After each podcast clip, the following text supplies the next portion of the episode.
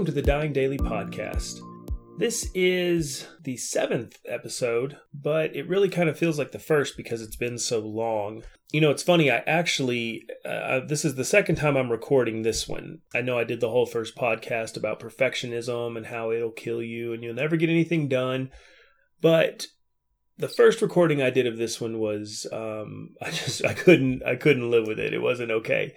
Um, I have this really weird sleep schedule where a lot of times I'll sleep till like one or two in the morning, and then I'll go ahead and get up. And uh, you know, I figure if I can't sleep, I might as well get something useful done. So I recorded a podcast, but I was tired and I was trying to be quiet um, so as not to wake anybody. And man, when I listened back to it the next day or when I listened to it the next day, I sounded like I was hiding and like I was depressed and like I was exhausted. And so it was just so monotone and dull that uh, I wasn't okay with it. So this is me re recording it. And that's also why this has taken a day or two longer than I anticipated.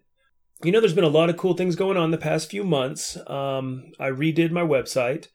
Uh, instead of being at embracingfate.com, I'm now at jamesscotthenson.com it's a it's a cool site. I think it looks nice. Uh, I had somebody go in and clean it up and kind of uh, make it look just a little more artistic for me. That's not that's not a strong suit of mine. But yeah, you know, it was tough for me to start using my name. I've never wanted to do that. I've always wanted to have like a cool brand or something, but I've also learned that I'm not good at thinking up cool brands, and um, the things I did come up with that I liked were taken, or other people heard them and you know nicely told me that that, that they kind of sucked. And so you know one thing i've really learned over the course of this of doing this the blog and the podcast and all that is that i really have to pay attention to what other people like instead of what i like. I've really come to think i kind of have weird taste or what i like is not what other people like. And so yeah so listening to that. So it's at jamesscotthenson.com it's got all the old blogs. It's got uh, a couple new ones the podcasts are there. Before long, I'll be putting videos there. Uh, talk more about that in a second. But yeah, it's got some cool stuff. And uh, yeah, check it out. Let me know what you think. Uh, if there's things that could be improved, I'd love to hear it. Uh, as far as videos go, that is my next step. If if you started this whole thing with me on the first blog, you know that just putting my words out there was difficult. That's why I committed to doing a blog every day for a whole year you know, that kind of got me past that. That got me over that hump. Then the podcast was really difficult. Y'all know I recorded 20 some odd episodes and threw them all away. And threw them all away because they weren't perfect. Uh, so, you know, I got my voice out there. But once again, listening to what other people tell me, it seems that doing videos is the next thing. So, uh, over the next week, after I get this podcast edited and uploaded and all that, I will be starting videos. And once I'm good at them, you know, maybe I'll start doing Facebook Live. But yeah, that just feels like a big step for me, putting my face out there along with my voice and stuff. So, and I, you know, this is an indication that I'm old. I mean, for the younger generation doing a Facebook Live, I mean, they'll do it for just about anything. Well, they won't do it on Facebook, they do it on Instagram because uh, Facebook is for old people. But just doing anything live on video, I mean, they're good with that. It's it's part of their normal world. So learning curve, but I'm enjoying it. We're going to talk today about mindfulness and why it matters, which it's kind of funny that I haven't talked about that on here because it's a majority of what I do and what I talk to people about. But you know, I write so much about it and I talk so much about it and I teach it so much that it didn't even occur to me to talk about it on the podcast. It felt redundant. And that's actually something I'm really having to learn to pay attention to. I have these things that I talk about all the time, but I never write about them. I never put them on here because it seems like they're uh, overdone. But most of the time I'm doing that, I'm talking to small groups of people or individuals, you know, one on one. And so I don't know that I've ever really talked about mindfulness on this podcast. So that's what we'll look at today. Mindfulness is this giant thing these days. It's all over the place. I mean, you got Oprah talking about it in magazine covers, and there's, I mean, thousands and thousands of videos and audio lectures about it. And it has been promoted as everything from a cure all to every single thing that could possibly cause you suffering in life Two, a way to clear your mind so that demons have a way to get in and get a hold, maybe even the devil himself. So there's a there's there's there's some uh, discrepancy in the opinions about it. And like most things, it falls somewhere in the middle. I don't know. I don't know if it's in the middle because I don't think the demon thing is accurate at all. But um, you know, I don't know everything. At its core, mindfulness is really just cultivating a non-judgmental awareness of what's going on in the present moment. That means right here, right now. This exact moment in time. Exactly as it is, without ideas of how it should be different. Now, if you'll notice, without your thoughts about everything, the moment you're in is okay. Even if pain or difficulty is present, a majority, a vast majority of the time, it is our thoughts that make that unacceptable or make it problematic. And so mindfulness is just simply learning to come into that as it is. It's about being aware of what you're doing while you're doing it and just paying so much attention to what's going on around you that you don't really have time for judgment. At its core, that's all it is. Now, this is not an easy thing to do. Um, over, you know, tens of thousands of years of developing behavior and evolving brains and all this stuff, we have wound up at a place where our thoughts hold a central place of power in our lives. They're always there. They're always offering opinions. They're always telling us what we could be doing better, what other people could be doing better, how the situation could be better. They're projecting to the future to plan our day or plan our week or plan our month or our year or our decade. Um, they're projecting forward and worrying about uh, what may happen, what could happen. They're going back to the past and getting us to judge ourselves and be unhappy about things we did or reminisce about things we enjoyed. Our thoughts are constantly dragging us away from the present. When they do allow us to be in the present, it's almost always through the lens of judgment or criticism of what's going on. You know, as I look around the room that I'm in, you know, I see a drawer half open. I see a bookshelf where Max keeps his stuff. I see carpet that's got some stains on it. I can look over here and see out back to a yard that's dead grass because I live in West Texas and it's the middle of winter. All these things are just things. They're just the way it is right now.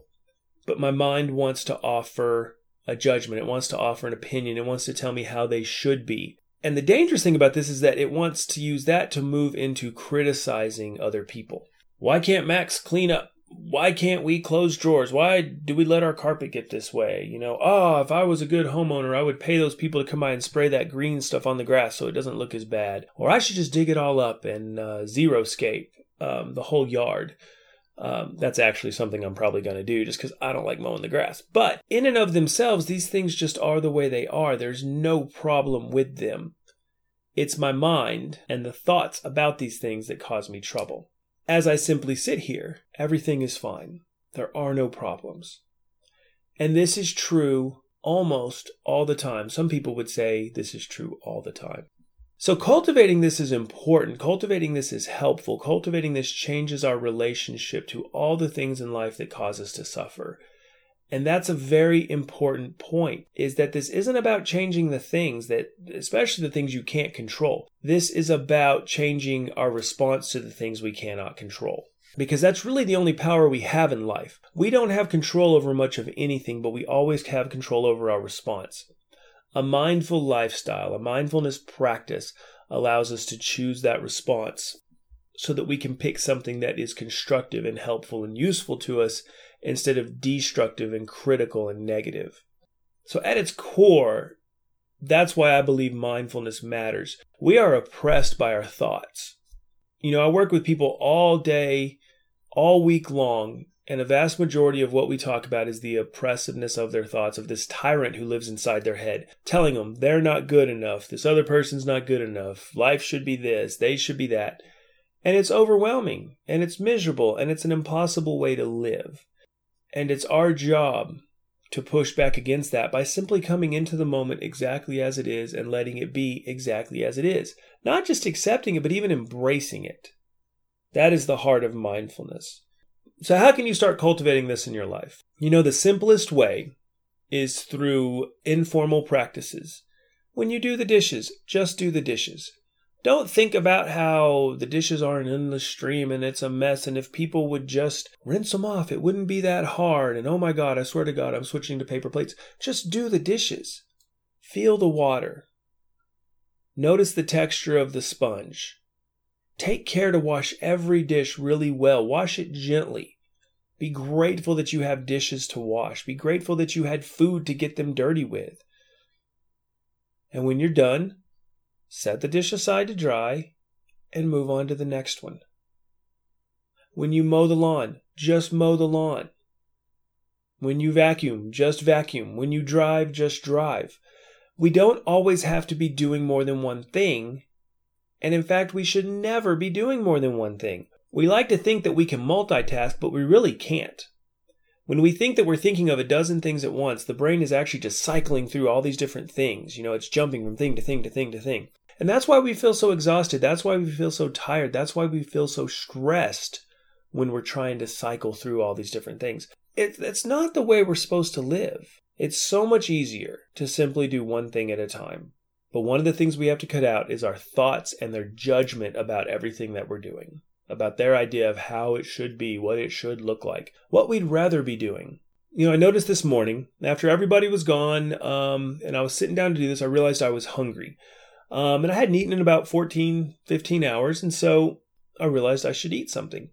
But the idea of cooking myself breakfast seemed like such a hassle. And that's so odd. Like the, you know, my, my life is so cushy and easy that the thought of um, doing the most basic thing to keep myself alive is a hassle. And we do this with so many things. Just taking care, you know, washing our body, feeding our body, getting our body enough rest. We see these things as difficulties in life and that's an indication of just how far removed we are from the actual means of survival. Our lives have become so easy and trivial that it honestly seems like taking the time to cook something healthy for for us to eat should take a back seat to getting on Facebook or getting on Instagram or watching Netflix or playing a video game or whatever. Like the basic elements of our survival have become nuisances to us. And that's that's bizarre, man. That's that's really just a weird place for us to be as a species. A mindful life, a mindful lifestyle, a mindful way of being is a way to push back against all this and to be able to accept what you're doing when you're doing it. Now, you know, more than anything with this, what I encourage people is a formal meditation practice. I, I believe that literally everybody has 20 minutes a day. If you don't have 20 minutes a day, you need to reprioritize your life. Uh, one of my favorite Zen sayings is should meditate for 20 minutes a day unless you don't have time, then you should meditate for an hour. I guarantee you that if you stop and look at your day, you can find 20 minutes that you are wasting, 20 minutes that could be spent more effectively. Um, I actually, uh, at the website at jamesscotthenson.com, um, if you go to the resource library, I have a time budget there because so many people tell me they don't have time for things. But I, and I tell them, if I followed you around, if I was invisible and I followed you around for 24 hours, I would not find anywhere where you're wasting time. When we say we don't have time, what we really mean is that it's not a priority. But we like saying we don't have time because that frees us from uh, responsibility. We can act like it's not our fault. So don't say you don't have time, say it's not a priority. But I would encourage you to prioritize meditation. Put that at the beginning of your day. Let that be the first thing you do, and you will see a difference throughout the day. You'll be more present. You'll be less reactive. You'll be kinder. You'll be kinder to yourself, which makes you kinder to everybody else. You'll do your work more effectively. Once you get into this habit, it's something you wouldn't trade for anything in the world. You can find meditation videos all over YouTube. You can find guided audio recordings everywhere. I've even I've done a couple. I don't know where they are now, but I need to, you know, I will do some more of those. That's something that I've had people asking. So, but for now, go on YouTube. Look up Tara Brach, Look up Jack Kornfield. They have amazing meditations online that you can do. Get the insight timer. There's like literally thousands of guided meditations on there that you can use. Or do it right now. Take a moment and just simply sit. Let your eyes close naturally.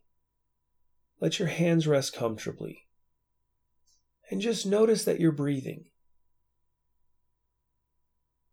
Just follow the breath. Watch it come, watch it go.